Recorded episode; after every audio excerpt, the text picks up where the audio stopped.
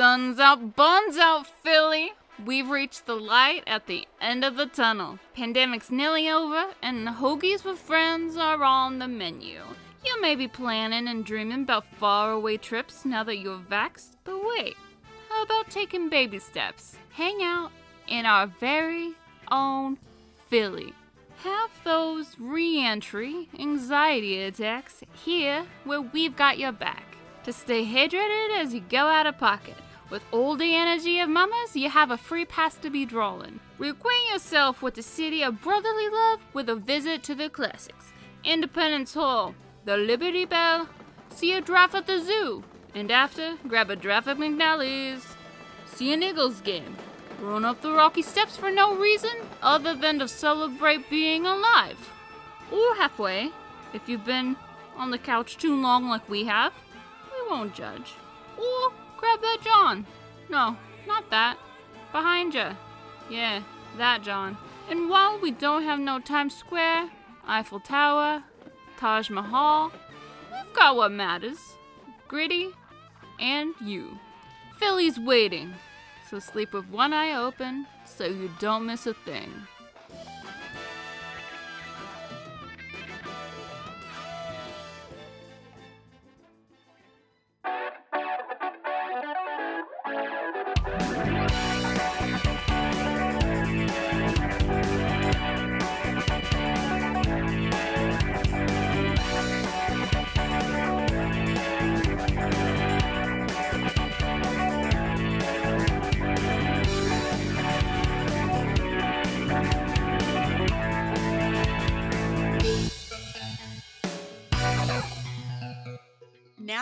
Greener Pastures, the podcast that could have been an email. Amy Curl here, flying solo for this episode. Today, I'm interviewing Brett Schollenberger, a very witty writer and fellow editor of Greener Pastures.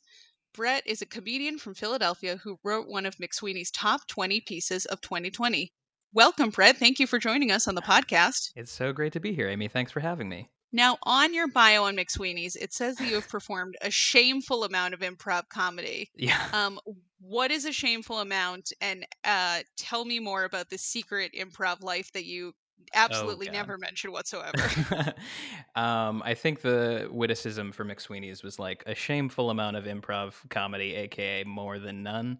Um, but it really is a lot more than that. I've been doing improv since high school. Um, have done it through college, after college, uh, Boston, Philadelphia, San Francisco, New York, uh, all the places. Um, that's that's the secret improv life. I don't do it um, at the moment because obviously COVID. No one's well, people actually are doing Zoom improv, but it seems a little daunting to me, so I'm not doing that right now.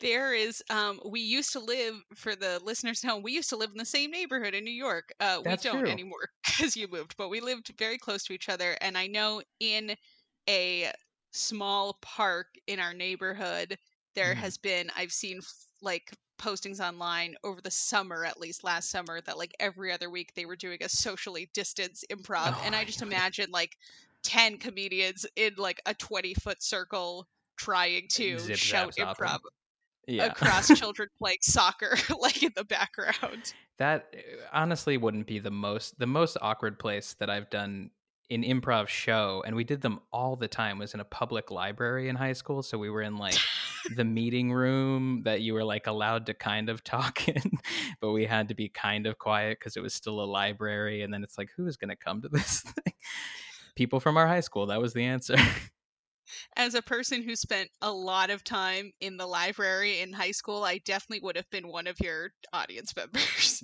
You would have had one good. person show up. well we would have been happy to have you Um, one of my favorite pieces of yours, which I had the great pleasure of reading before you got it published and then was immensely proud afterwards, was uh, I'm back in a relationship with 538's election forecast model, but this time I swear he's changed. Now, uh, give the audience an update. Are you currently in a relationship with 538's election forecast model? Oh, what is uh, what's the status? Yeah, I mean we're we're off again. Uh, I assume that we're gonna be on again, off again, because even though he was technically right this time, and then Nate Silver just wanted to talk about how he was technically right for a long period of time, and I got bored with the podcast. Come the year before election season, I will absolutely be tuning in and hearing who's leading in the polls, even though it's going to be Donald Trump and Joe Biden probably. But um, yeah, I just love 538. It's one of the key news sources that I read all the time, um, especially to like get ideas for pieces because I do a lot of like very timely topical pieces.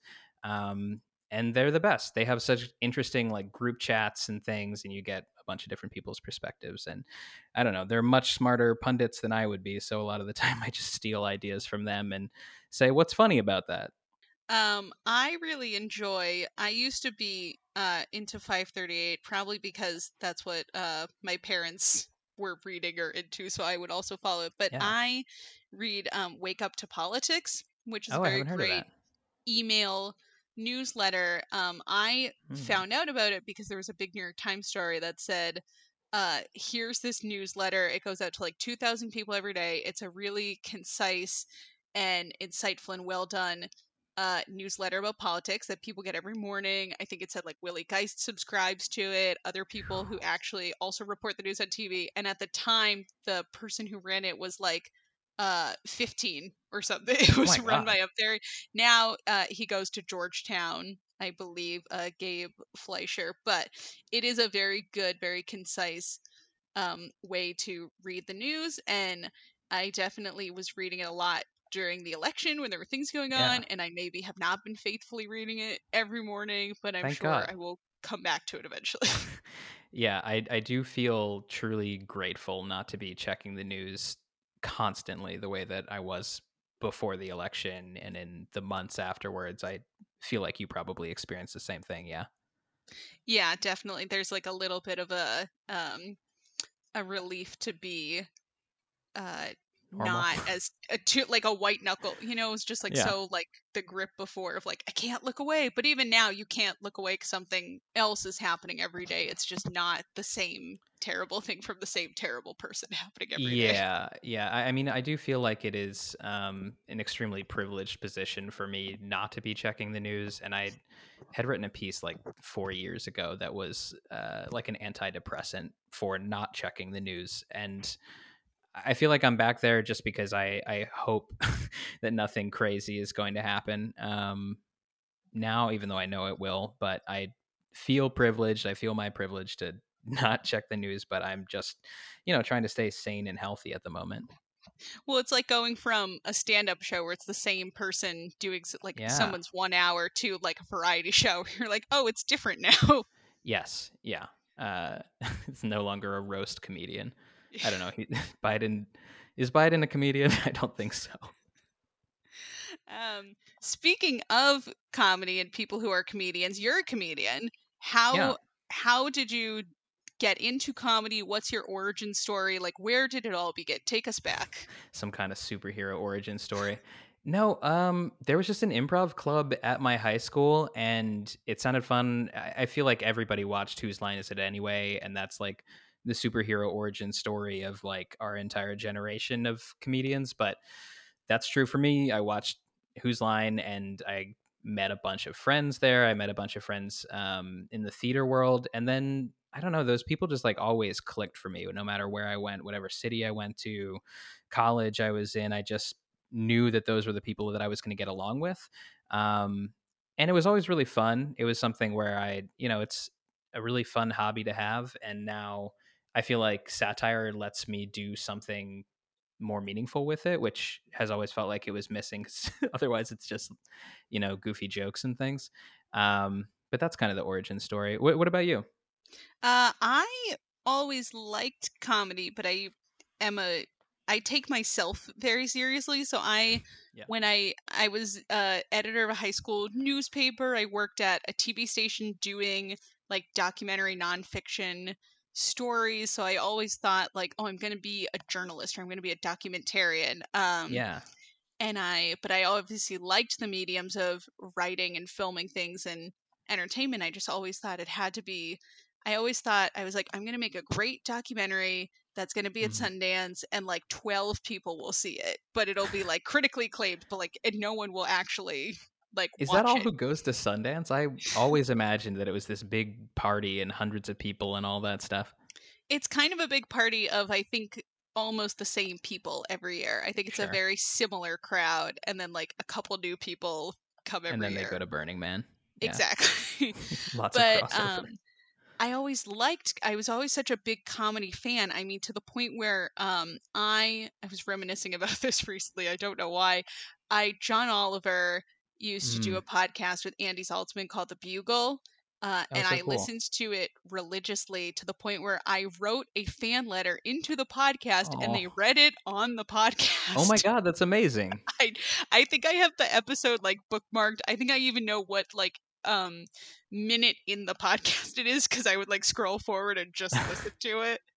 Do you have Uh, it memorized right now? Like if if I asked you what minute, you'd be like nine, and then I think it's like 39 or 40. It's like late in the it's almost at the end because that's when they'd read like, "Oh, here's the emails that we got this week." that's awesome. Uh but I I loved comedy. I went to see I remember like uh my parents would just let me go into Boston to go see like I saw Seth Meyers in high school. I definitely saw Bo Burnham. Like they would just So let me go and see stand-up shows and not really question like, "Hey, it's like a school night" or like, "What's up?"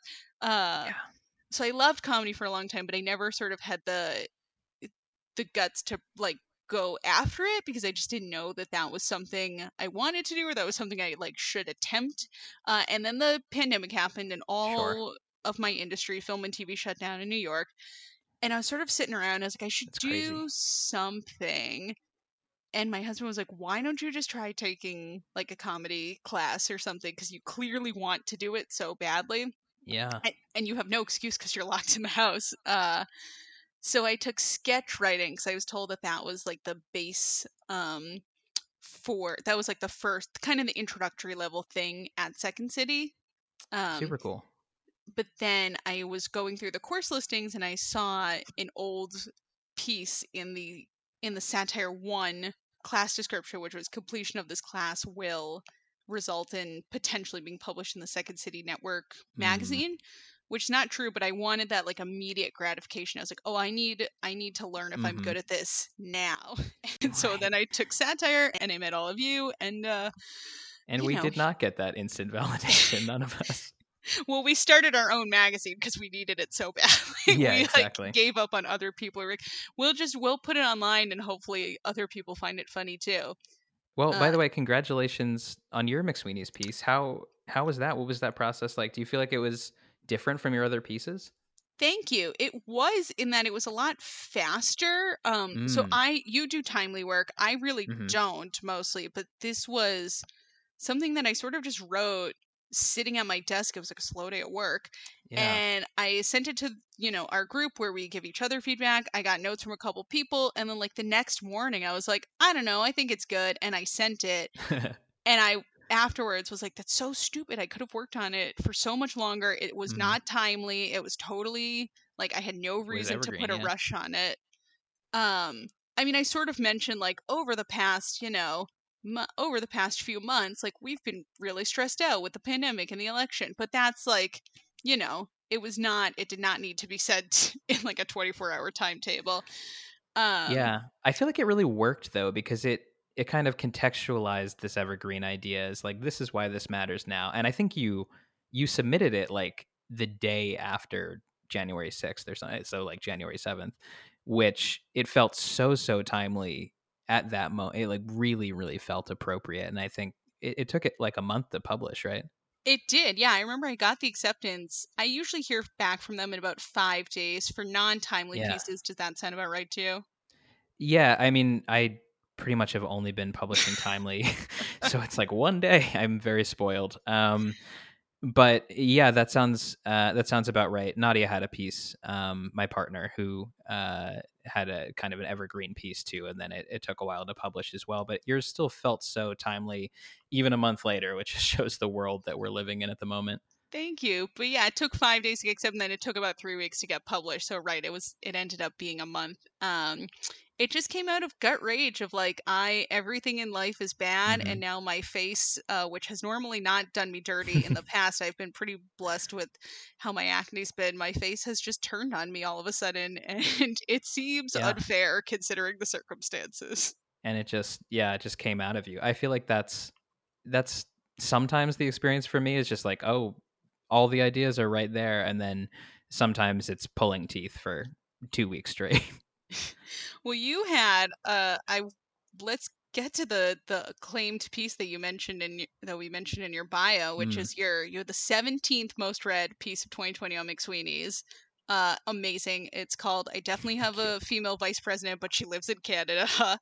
Um i remember you at the time saying that you hadn't seen any pieces on biden's potential vice Yeah. presidential pick like people were the news was dancing around it but then no one had Yeah. sort of parlayed that into a mcsweeney's piece so is that kind of the genesis of how you decided to write it Yeah, I actually think that this did kind of influence my approach for a while because we had just had like some piece rejected. I say we because I write almost everything with Nadia. Um, we had just had some timely piece rejected because a bunch of people published something about it at the exact same time. Mhm. Um, and I think it was in the McSweeney's newsletter, which if you subscribe to their Patreon, you get um, the monthly newsletter, and they tell you, you know, what pieces they're interested for, uh, in for the upcoming month. They're called content calls. Um, and so I was looking at doing those for a while because I knew they would be pieces that they wanted. Um, but a lot of people tend to do them, and so after getting rejected from like the second or third of those, just because, and I think Chris Monks had said in the email, like, this is great. We just got too many things about this. We can't possibly run them all. Um, I decided, you know, I kind of know what McSweeney's publishes. Um, what are they interested in that there's just nothing being written about? And I think actually Biden was such a refreshing one because you know, with like Trump, all the low hanging fruit had already been taken. Like every single joke that can ever be made about Trump has probably already been made. Mhm. Um, and for Joe Biden, like all the basics had just had never been covered. No one had touched like aviators jokes. Eh, Like they're the easiest things in the world to make because they're just the most easy associations. Um, but I think that made that piece able to come out just so quickly because it was really, really easy to come up with like all the beats.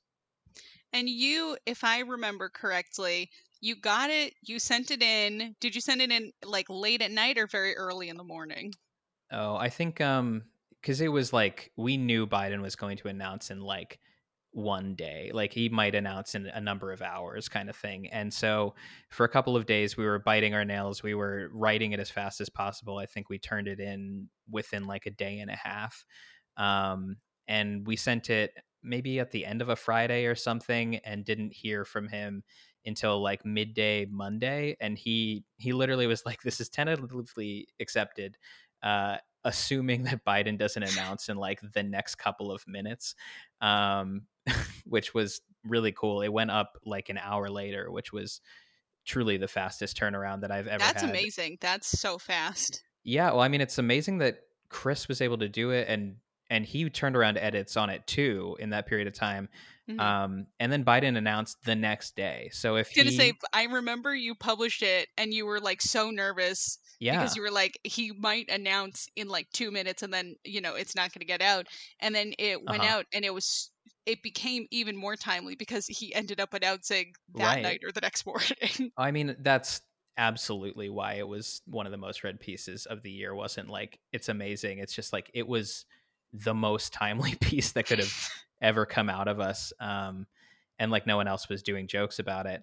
Um, so there was that, and we just, I mean, I remember feeling so lucky that we got it out under the gun because I think I remember we had like 100 to 200 words for a first draft and I, I fired it over to our group chat and i think you even commented something like do you think there's more here uh, and i'm glad there was because I- mean you really just have to get like 500 words and it's it's good enough to be a piece Yeah, I've really learned that too. I think initially when you write, you think I remember some of reading some of my drafts and Satire Went Back now, um, and they were like 850 words. And I remember at the my time God, being yeah. like, "There's no way I can cut this down. I need every word." And Right. now I write something, and it'll be like 430 words, and I'm like, "Good enough. That's a Yeah. piece."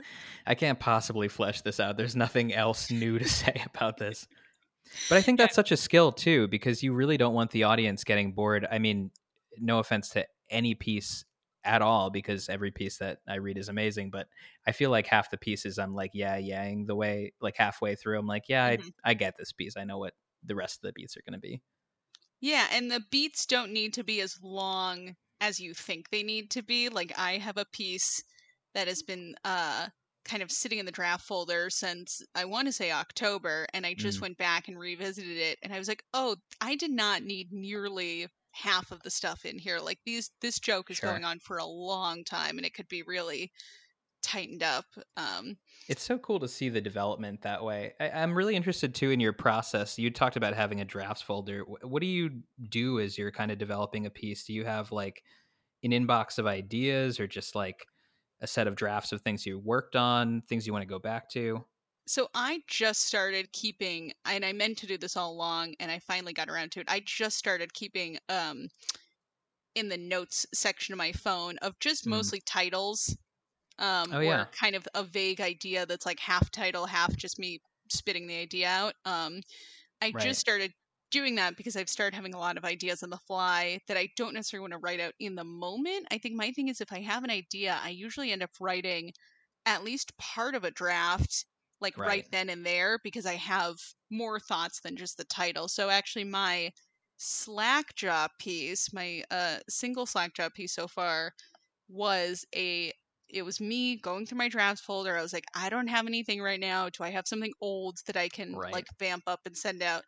And it was like 250 words of an idea that was pretty evergreen because it was just about um, canceling my husband for not being able to read my mind, which Oh, is a totally a good piece. it's yeah. totally a reasonable thing, I think. But uh, yeah, Yeah. I'd, writ- I'd written half of it and then just went to the back of my drafts folder because I got distracted with other ideas. And I was like, oh, this is still funny.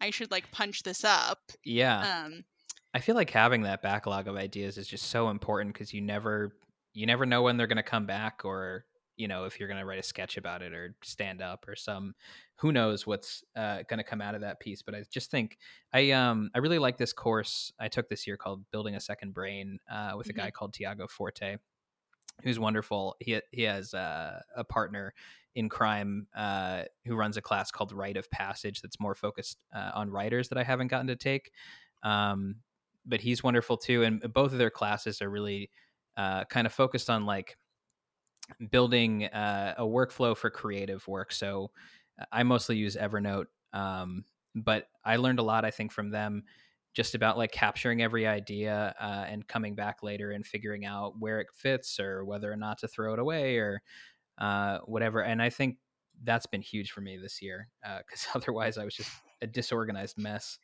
What I used to do at the beginning, and I've sort of stopped doing now, is I used to do if I would submit a draft to like for one of our classes and then I'd have to rewrite and submit another draft the next week, I would make a folder and make those two different documents. Hmm. Because I wanted to keep the nuggets from the first idea. Like I wanted Yeah. to keep them separate. Now I don't because on Google Docs, which I exclusively write on, it's so Sure. easy to just go back and see all your previous drafts.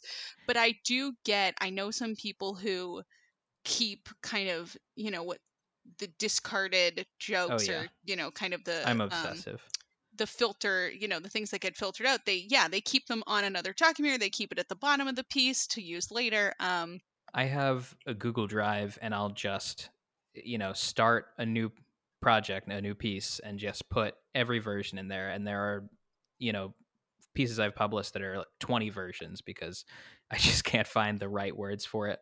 Um, and yeah, I save them. I mean, eventually they they get archived because who needs to look at it again? But uh, I just like having that safety blanket. and you never know if you want to go back like you said, you know, with Biden there's plenty of jokes. I mean, he's only, you know, is 6 weeks into his term. There's plenty of time. Uh? You, you must have made some jokes in there that were somewhat evergreen about him and about him having a female vice president that you could Yeah. maybe go back and unearth if you wanted to just do, you know, it's Women's History Month and my female, you know, for that, I'm going to talk about my female vice president. You should know. write that piece. Oh man, I got I got a bunch of stuff in the pipeline. Let's see. The problem is I will come yeah, up with on? A lot of ideas for pieces and then I won't necessarily go and write the draft. I'll be like, that's a great idea. And then I just will never get to it. Yeah, so I mean, you can't. I mean, how do you how do you kind of choose what to write? How do you weed it out? I certainly like now I am going back into my class like things that we wrote in satire Mhm. 3 at second city because i largely didn't end up sending those out when I, we were done with class because what i kind of i kind of got in this bad cycle of taking satire well i took all of them like back to back um one Mhm. two and three so what sort of happened is we got through one i like finished those pieces and then i got really zoned into just getting those published so I was writing things in two and three, but I wasn't necessarily looking at them as a, oh, I'm going to finish this and send it out soon because I Mm. was still just hyper focused on getting that work out there. And Yeah. then I would sort of come up with new ideas and I'd want to write those out and get them out right away. And so the things that I was writing for class kind of just became like homework rather than publishable things.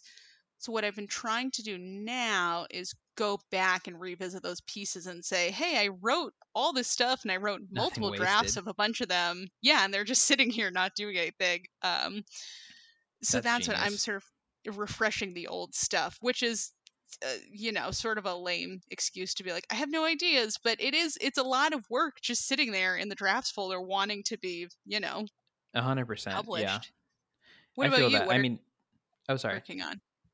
What am I working on? Well, I, uh, I'm like not a lot right now. Anytime uh, that I do sit down because I I do so much topically, um, it's it's always the starting fresh at the drawing board. Uh, it's reading the New York Times. It's 538, whatever. Um, other headlines are out there.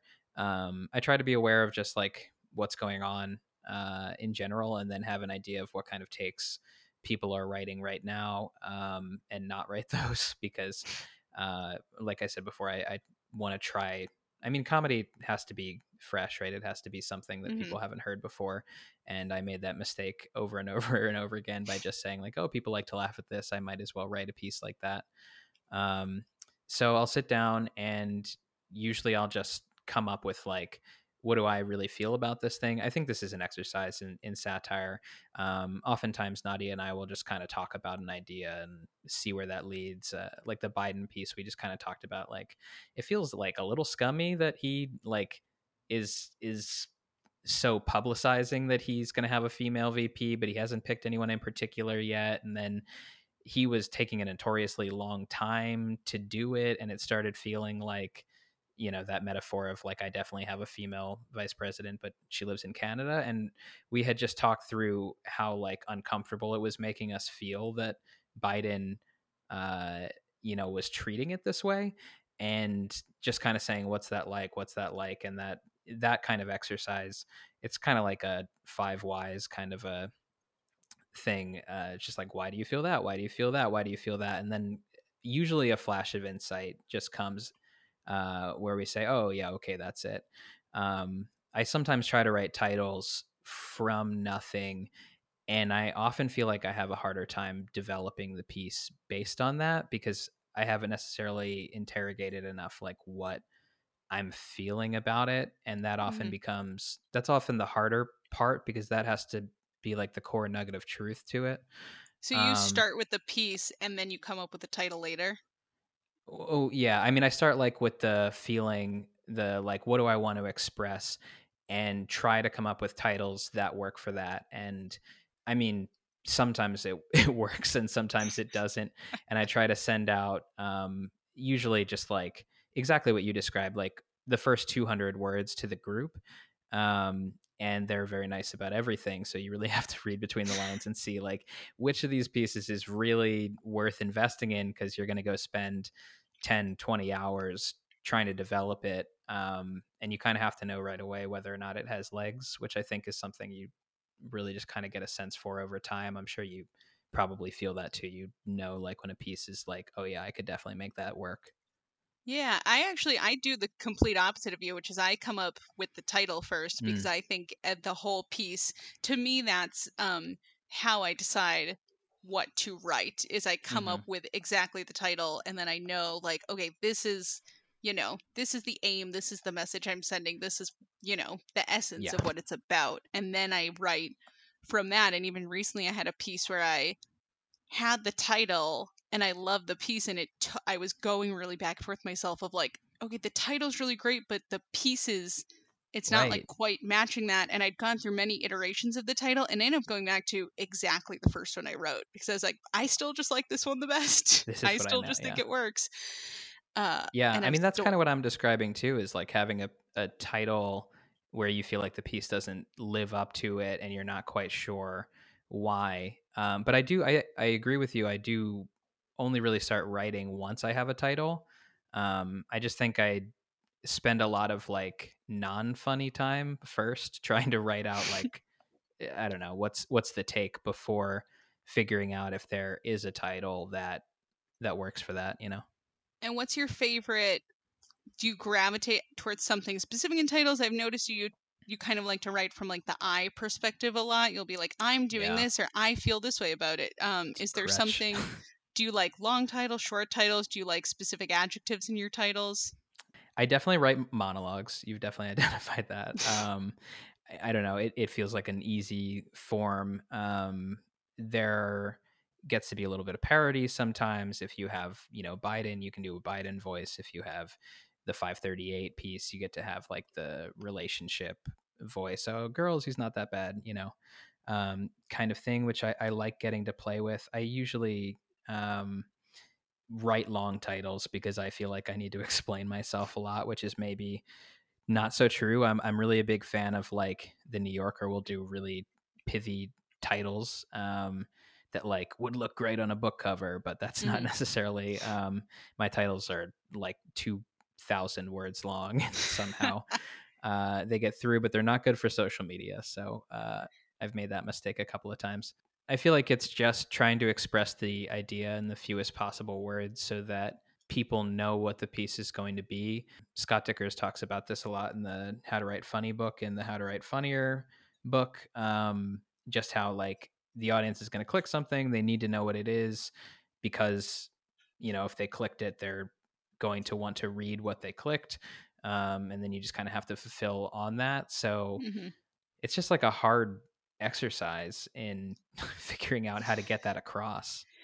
I've started getting. I said I was very serious at the beginning, and I think this is about to really reinforce that idea. I, for my McSweeney's piece, I got very gra- I mean, I came up with the title immediately, but I obsessed over it, and I got very granular to the point where Yeah. I, well, I, kind of like you, I read the satire sites a lot, not just to get a feel for what they're covering, but to kind of get into the voice of that publication, like if that's what I'm aiming to write for. Um, but I got very, I spent a lot of time McSweeney's, and what I did was I counted the words, the Yeah. number of words in the title, and it. then I counted the number of words in my title, and I even looked at the the construction of the title, so it'd be like Mhm. I'm this, like it was like I, it's me, I'm your Google homeroom teacher, and I'm like here to save the day. I think that's the one, or it'd be like I'm this and this, and I got very obsessed with like, okay, this is the format that the title needs to look like, and here's how many words I have to do it in, and here's the thing I have to set up in the title. A hundred percent. Yeah, I mean, you you just had Carlos Greaves on. You were saying, um, and so much. I just loved so many of his pieces. I think um, a, a lot of the titles just like ended up pulling the structure that he would do. Uh, Like, how would Carlos write this? And uh, you know, his Jurassic Park title was just genius. So I kind of like pulled that kind of formula. That kind of like how would you structure an argument? Um, and and it just kind of translates and then you kind of figure out um how to change the form i guess and make it your own Yeah, and actually, one thing I should credit you because I think you first brought this idea to me, and I was like, "Oh, that's a really good idea." In the group, you said something about we were airing our grievances about getting more rejections, or like, "How Yeah. do we do this, Brett? How have you been in McSweeney's, and how have you done it more than once in such a short, you know, you've done it four times in you know four months or something like that. It was crazy." Um, and we were and you said something really great where you said i just read the site every day because it has a very specific tone which it does and it covers Yeah. specific topics and so not only to know what they're covering but what the kind of writing that they're publishing looks like yeah and that stuck with me and i was like oh yeah that's because that was something that was probably brought up at satire 2 or 3 like you need to be reading the sites all the Mhm. time it's it's easy to just get caught up in the the writing and submitting of it all that you kind of forget to go back Oh, and be yeah. like i i should read more comedy but that was something I started doing where now I just have it open on my desktop at work and anytime I have a free moment, I will just go and sometimes I just, you know, read the first couple Mhm. lines of a piece or sometimes I'm just scrolling Read through the the, home yeah, read the, Yeah. the homepage, read the titles, but that was something I did basically every day for a month before even before I sat down to write my uh piece. I wasn't Mhm. Writing, I wasn't thinking about my own piece. It's just something I got into the habit of doing, but by the time I went and sat down to do my own work, I guess I sort of Marinated. incepted myself. Yeah, I had it just in the uh, you know subconsciously. I knew what to aim for and what it should look like, and so yeah. thank it- you for that. Some comedy muse speaking through through, uh, through you. Um, but no, it's it's. I pulled that from you know our our Second City class. I pulled that. Chris Monks has interviews that I combed over over and over again, not in a creepy way, but just like what what would he do? What is he like? Um, you know, he talked about this stuff a lot too, about how he wanted to get published, um, and spent a while trying to parse what the site was about, and that was his advice too. Is like, you know, understand the tone of the site, what what they're publishing, um, and I feel the same way. I mean, it's it's it's almost like a muse that speaks through you is just the McSweeney's voice at a certain point is like it's so in your subconscious that oh yeah I know how to write that now. Um, one piece that I love of yours that's was very time uh, uh, was timely, kind of turned evergreen. I think we talked about this because we started we took satire one together in what like May or June of last year. I think we took all of them together, but yeah, some some crazy number of them. Yeah, but when we started one, I remember I think we talked about like how pandemic pieces were were timely and had sort of Mhm. turned evergreen because it, it was going on uh, for a while. We didn't know how long it was going to go on. It's still going on. and now it's still going on. Um, so I remember you writing and talking about this piece, and I wonder if you'll write a 2021 version of it. Uh, Hmm. It pains me to give a one star review to the reopened Colonial Oh. Williamsburg, but the actors in 95 masks were obviously historically inaccurate. Uh, it's on points in case. It's great. Do you think there's a 2021, especially with Texas, who just announced this afternoon that they're reopening everything? Is oh there my a god! they're opening the whole state. It's all open Well, now. is there I'm not up to date. is there a 2021 uh, Colonial Williamsburg update?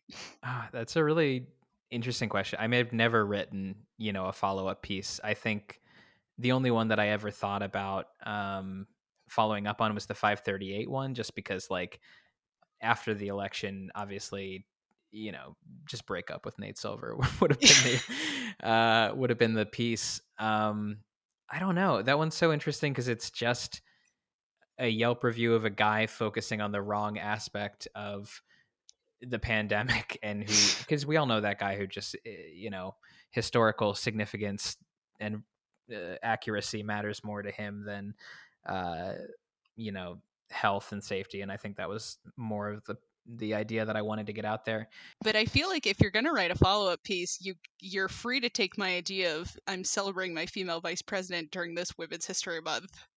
Yes yeah that's a really great idea is this oh god i'm gonna sound like a jerk is this women's history month It just started yesterday, Marches. Yes. okay that's a great idea I I had a coworker say something like, "Oh, it's Women's History Month." That was telling me about all these cool like resistance museums to go to and different things to do. And uh, this is a very nice person, but in my head, I was like, or just like, you know, be nice, advocate for equal pay. Like it's all these very kind of like perif- Yeah. like peripheral, you know. Uh, maybe For- don't go to a museum during the pandemic yeah but also it was like it's just such a showy thing of like yeah look i went you know i went to this feminist art exhibit it was like did Mhm. you pay to go to the art exhibit did you pay you know anyone to do anything did you you know make a substantial contribution um so it, it would be a perfect kind of analogy of like look i'm doing another like um you know kind of surface level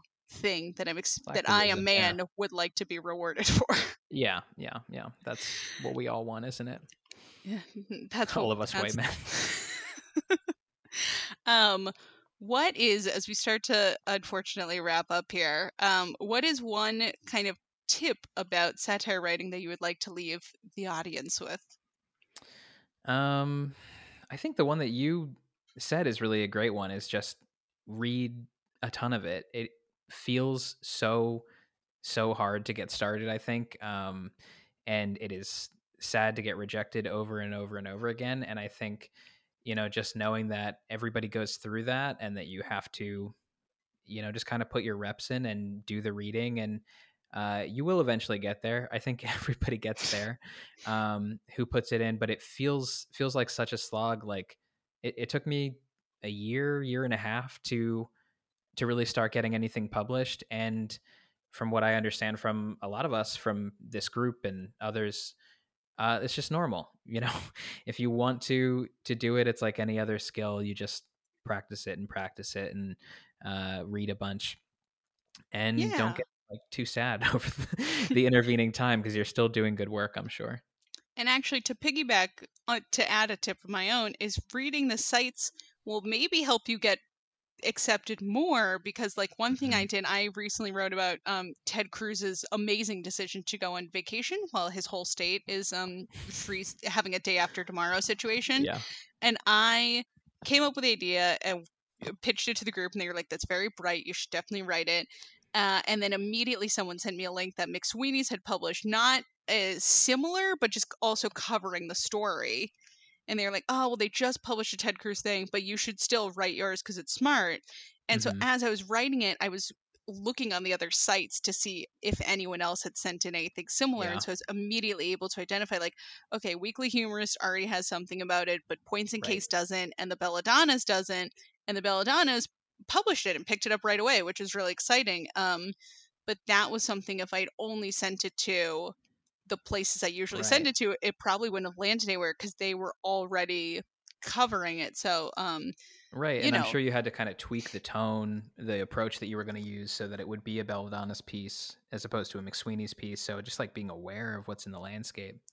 Yeah, exactly. And right, knowing that, you know, just because, right, the topic has already been covered doesn't mean at one publication doesn't mean another publication wouldn't want it. You know, like just because Mm-hmm. McSweeney's has already they get so many submissions, they cover so many things, you know, Right. um just because They it just didn't can't- land there. Yeah. Right. yeah, I mean, and that's that's a fair point because it's not like, uh, you know, your piece wouldn't be as good. It's just like they can't suddenly become a Ted Cruz satire site for like three days. Um, so I imagine that it has to be like a, a balancing act, and that's why all the different satire sites exist. Oh, that would be a great site that would drain my soul immediately. But for like a weekend, it would be super fun to just have a Ted Ted Cruz satire. site. Yeah, I uh I had a friend who wrote a piece um was very very funny which was just like I am Ted Cruz's friend. Uh and it was a letter from Ted Cruz's you know clearly imaginary friend. Uh I really wish it had run on McSweeney's because it was a very funny piece. Um but I think actually that was that was like the exact same time that this other Ted Cruz thing happened. So I think the same thing happened to him. Yeah. And, you know, there's there's a lot of us out there writing and you know, it's very Yeah. competitive and it's no reason to feel bad about it. doesn't mean you're a bad writer. It's just there's a lot of us out there doing the same thing. Mhm. Uh but Greener Pastures loves timely pieces, so, you know, don't forget about us. We do. We're big fans. Brett, do you want to pitch your social media to the people? Oh yeah, uh, I'm at Brett Cassette on Twitter, and that's the whole social media. Amy, do you want to pitch yours? Uh, I'm at Amy Currul on Twitter. Uh, Currul is C U R R U L. Amy is A M Y. Uh, yeah, I'm only on Twitter. I have not used Instagram in I think over a year at this point. So don't don't try to follow me on there because it will be fruitless. But um, yeah. Well, thank you for your time, Brett. Thank you so much for coming on the podcast. Thank you for your time. This was wonderful. Thank you for coming up with all the questions, and I cannot wait to hear the rest of these episodes. They sound very cool. Oh my God. Well, thank you so much. And thank you to everyone for tuning into this podcast when you could have been watching WandaVision. That's it for today. Be sure to tune in next Monday for a new interview with another fabulous guest. Until then, be sure to check out Greener Pastures on Medium.